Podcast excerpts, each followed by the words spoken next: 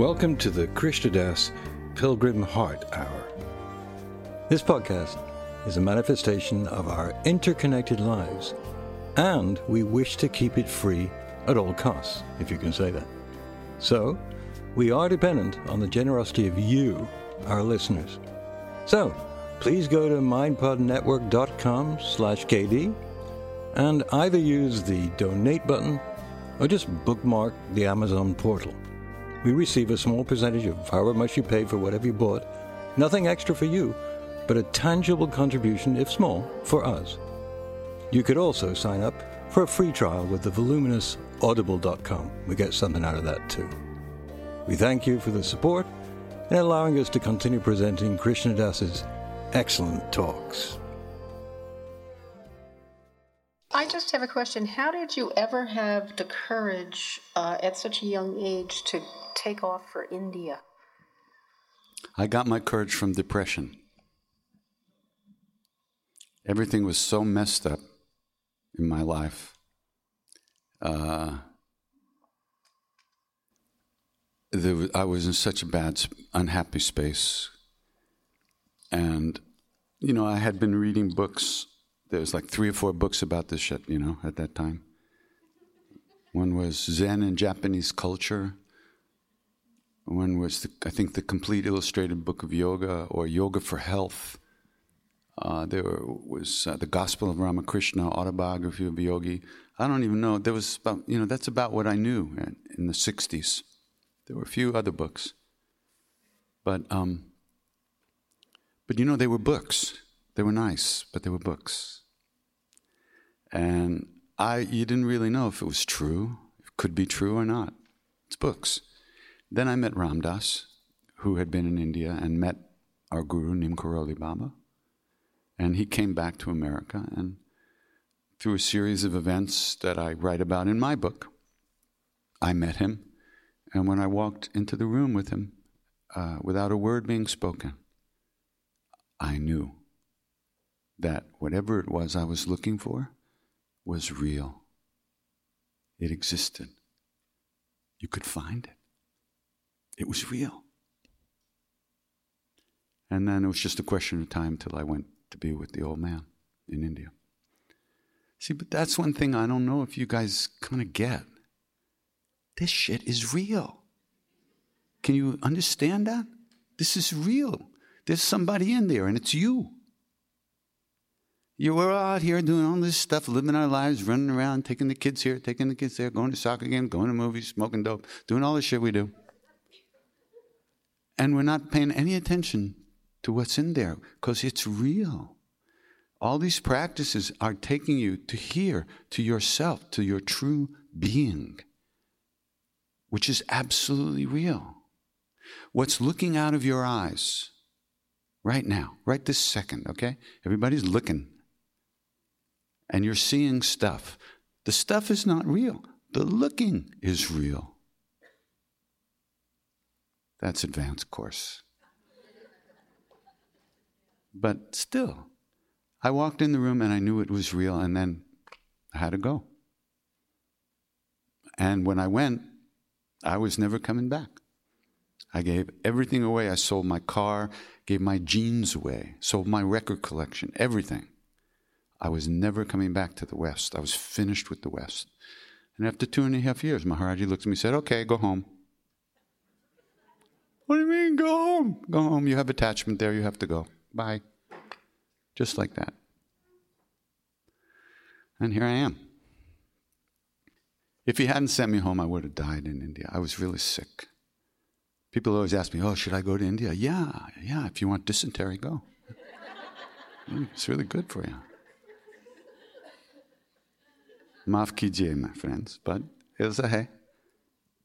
What are you going to India for? You don't know how to get down the street without breaking your foot. Let's learn how to live instead of going somewhere and getting sick and trying to figure out, find something that only exists within you in the first place. What's the sense? But if you're called, then go. Follow your call. You got to follow your heart. Don't follow your mind. There's a difference, and you have to find out what that difference is. That's the whole work of your life.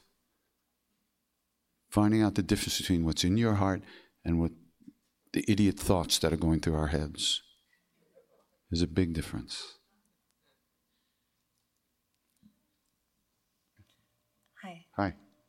I was um I was just telling my friends in the when we were in the cafeteria about how when I saw your movie um, and I saw you in front of like a yellow wall in a temple, I felt that call to go to India. Mm-hmm. It's like you were sitting.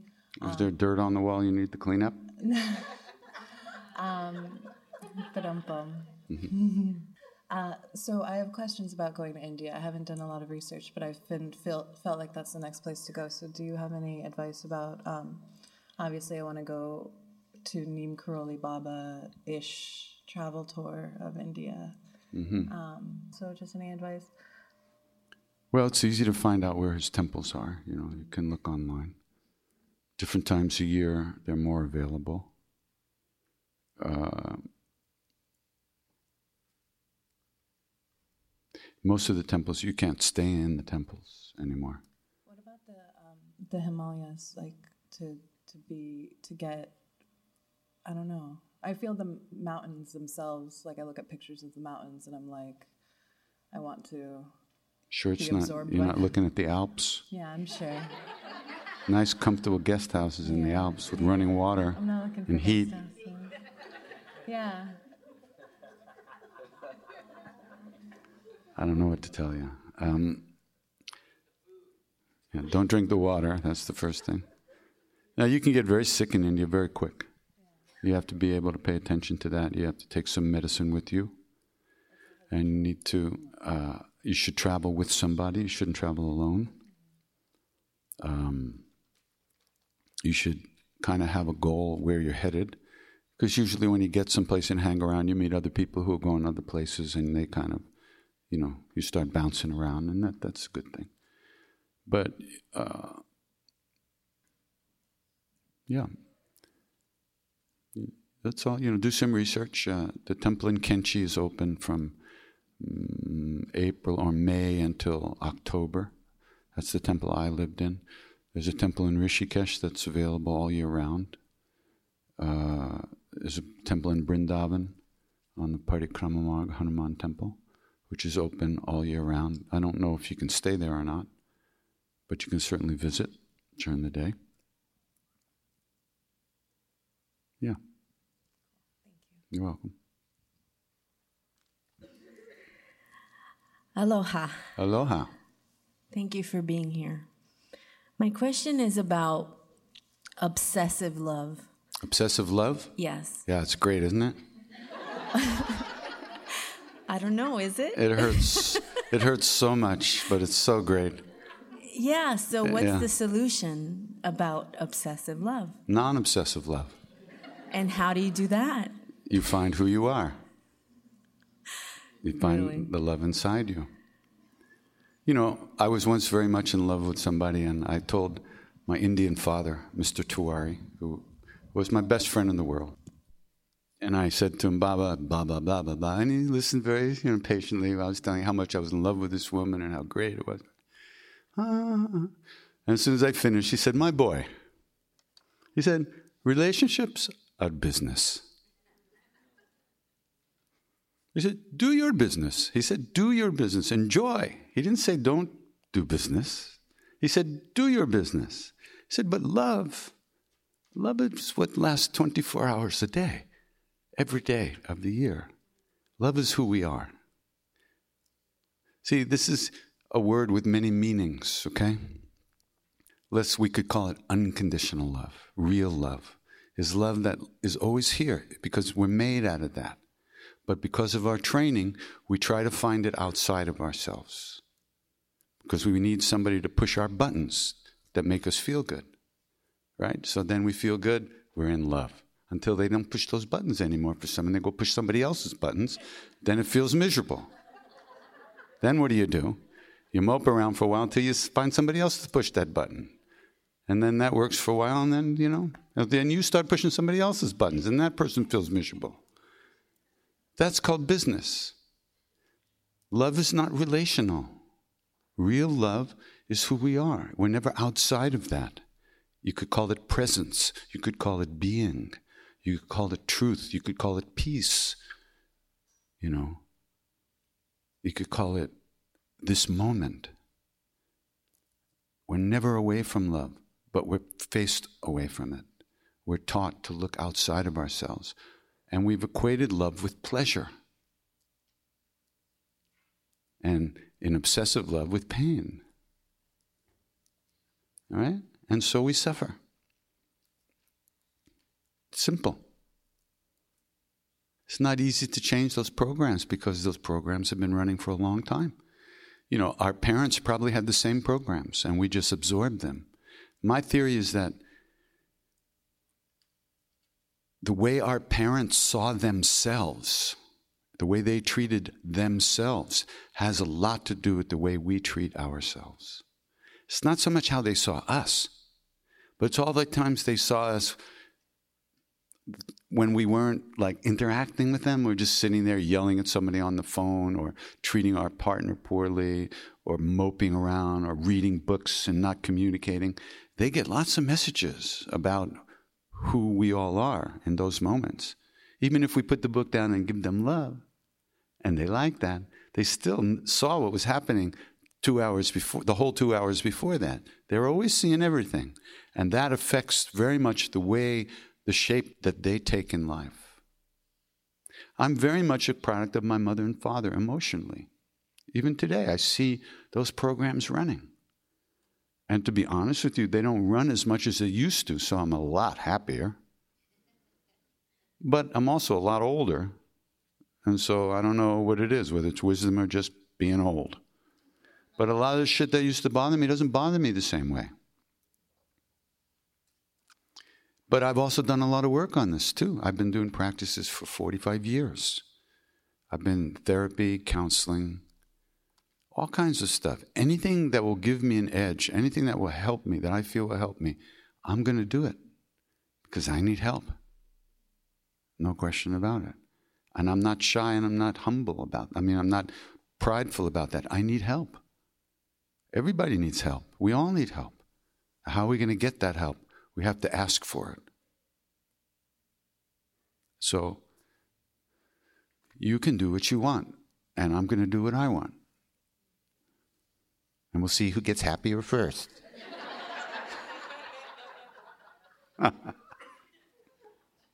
see, that's the point. Happiness is now, you know, there's just kind of, as human beings, we kind of have this funny unconscious thing going on that we think happiness is in a limited quantity, like food. And if somebody's got a lot of it, it means there's less for me.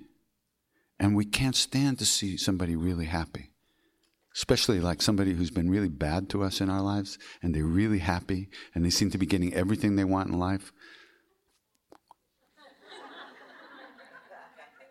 That's the time to practice spontaneous joy, which is simply learning to, allowing yourself to be happy because another person's happy. This is hard. It's hard because of our stuff. You know, it's very hard.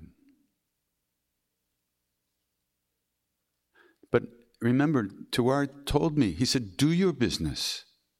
You can't not do business. We're all business people because we all think love is going to come from something outside of us. We all think happiness is going to come from something outside. So we've got to do business to get it. I've got to give you what you want in order to get what I want. Right? That's the way it works. That's the way business works. It's an exchange. But love is just as equally in me as it is in you. There's no trading off love. There's no giving love. You don't fall in it. You don't fall out of it. It's, it's our own nature. It's who we are.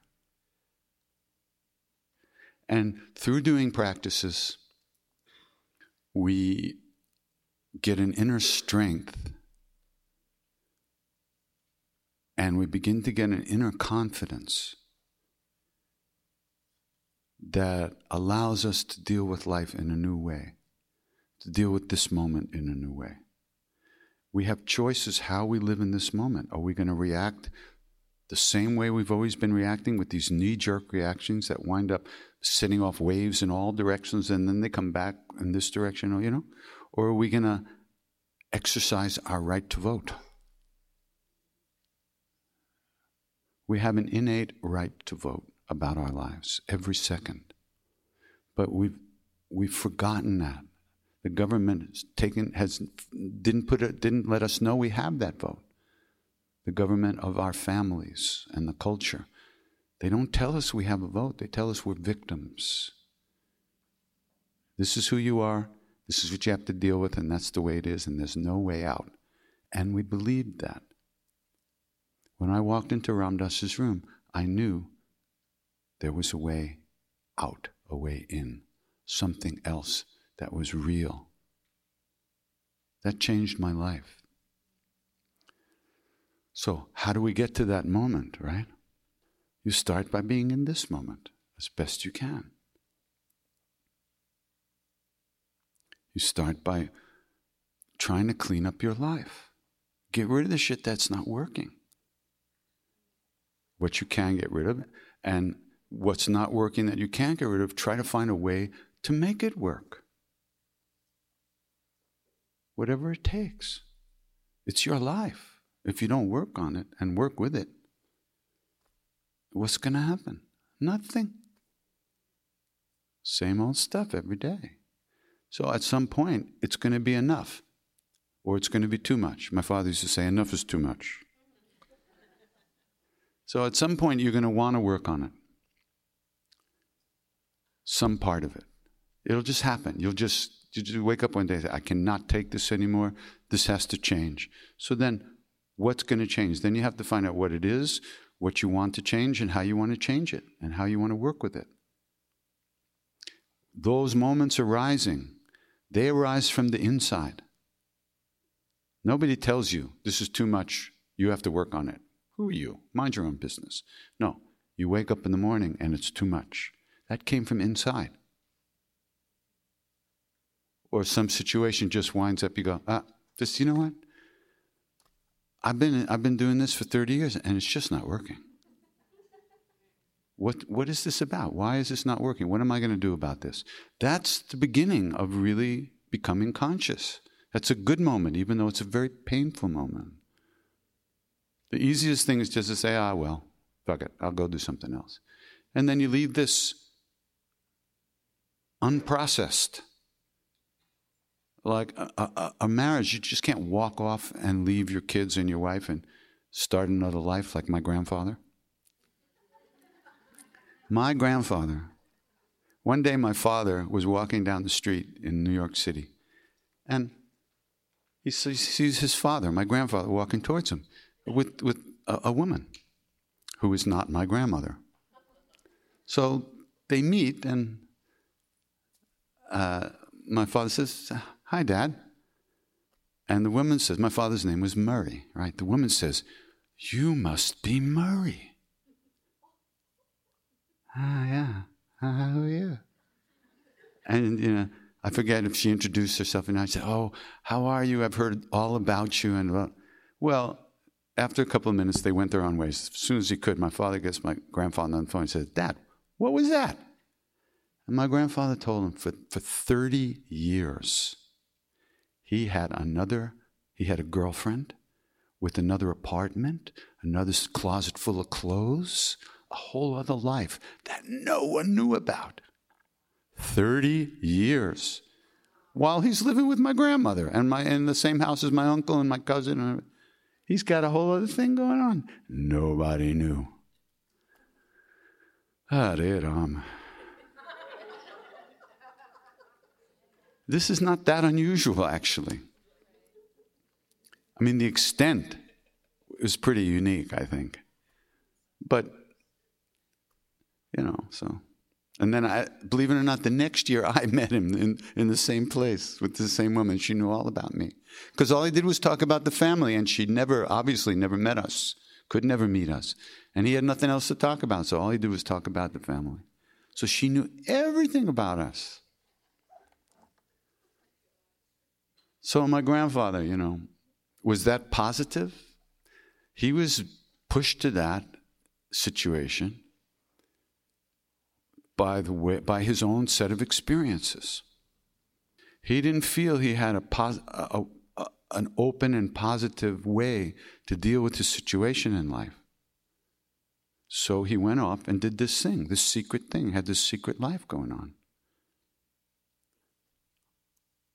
I'm not judging him. I'm just recognizing how hard that is. It's a lot, takes a lot of energy to have two lives going on.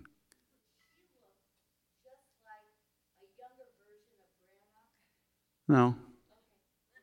She wasn't very young. She wasn't very young. It wasn't like a younger woman thing. It was just another woman thing. So, you know, and my grandfather, you know, that, that had to be very painful. Soon he had to actually, because of his diabetes, he had to move to Florida. And he was unable to come up to New York, and he had to break up with this woman. You know, and what did he leave her with? Nothing, a closet full of clothes. And, and that's it. Next, over.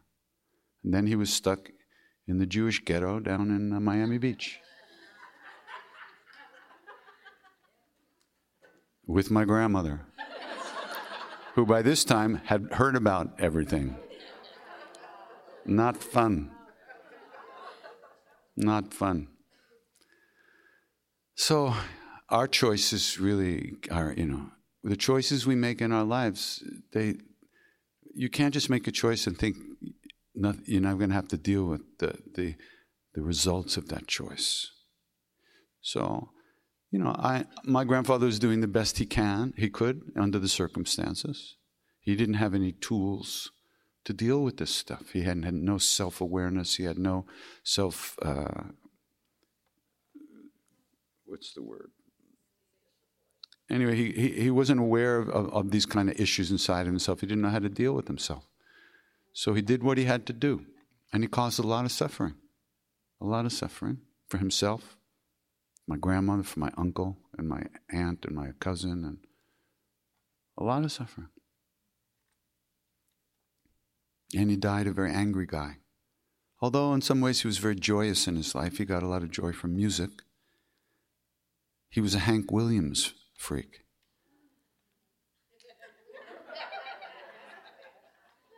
This little old Jewish guy used to listen to Hank Williams. Insane.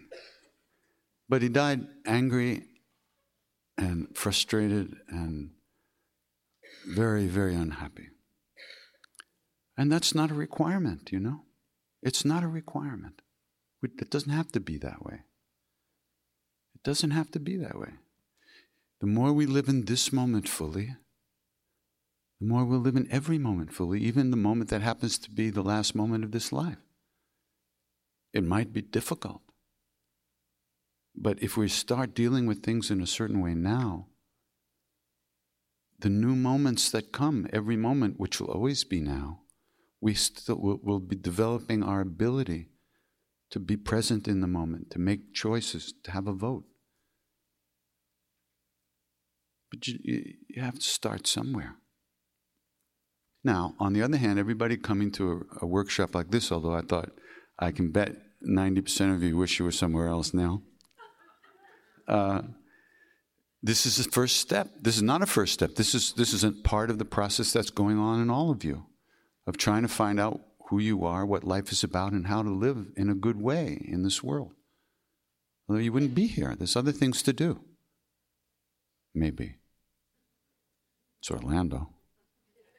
If it was New York, there's lots of things to do. Just kidding. So there's other things to do. There's always other choices to make. And we all made choices to come here for our reasons, our own personal reasons today. And we're all going to be, we're all in this moment, and this moment will have an effect on the next moment. So I'm just trying to give it to you as straight as I can. Because I've been lucky in the sense that I've been with, with elders and people uh, that that have some understanding, and they've given it to me as straight as I could take it. And so, with that information, you can make choices. That's all. It, it might help us deal with the stuff. You know, everybody's got difficult stuff to deal with. and it, sometimes it gets more difficult, sometimes it's less difficult. How do we deal with those situations without being wiped out? That's what we need to find out, because we can. It's not required that we be wiped out. Thank you for listening to the Krishna Das Pilgrim Heart Hour. We really appreciate your support and hope you'll continue that support by going to mindpodnetwork.com slash KD and clicking on the donate button or using our amazon.com portal for all of your purchases. Thank you. Namaste.